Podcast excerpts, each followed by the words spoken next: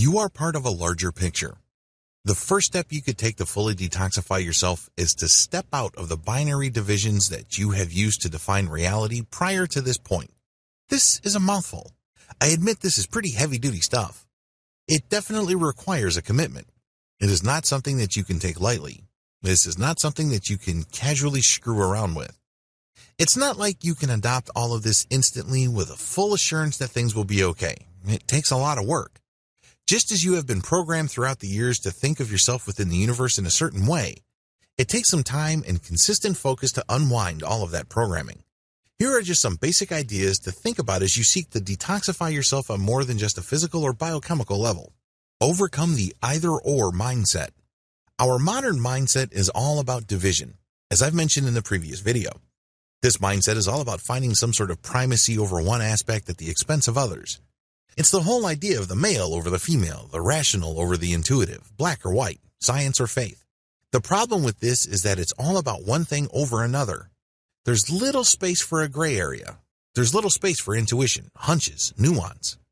While there's a lot to be said for the focus division and separation brings, a lot of it is also lost, especially when a lot of our basic needs have already been taken care of a sense of lack in a time of plenty. One thing that always blows my mind is the prevalence of loneliness, isolation, and desperation in parts of the world that can be truly called lands of plenty.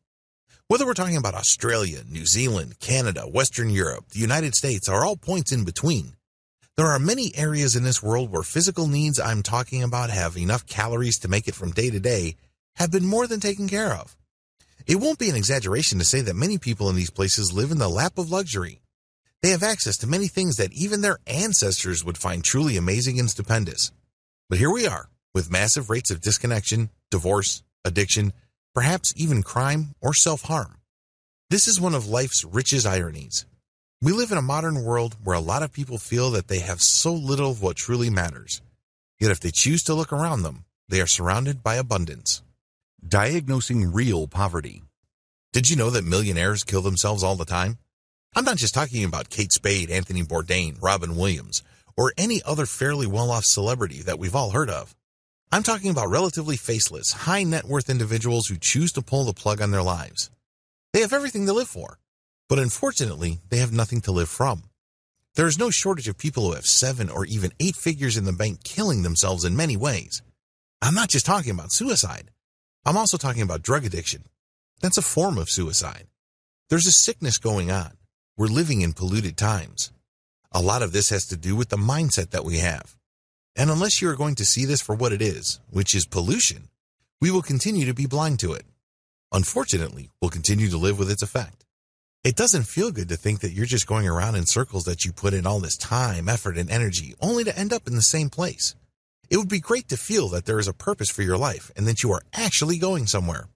Unfortunately, as the years go by and as technology evolves, the more connected we become and the faster data processes our lives and our impulse, the more disconnected we feel. Back in the day, it was weird to feel lonely in a crowd.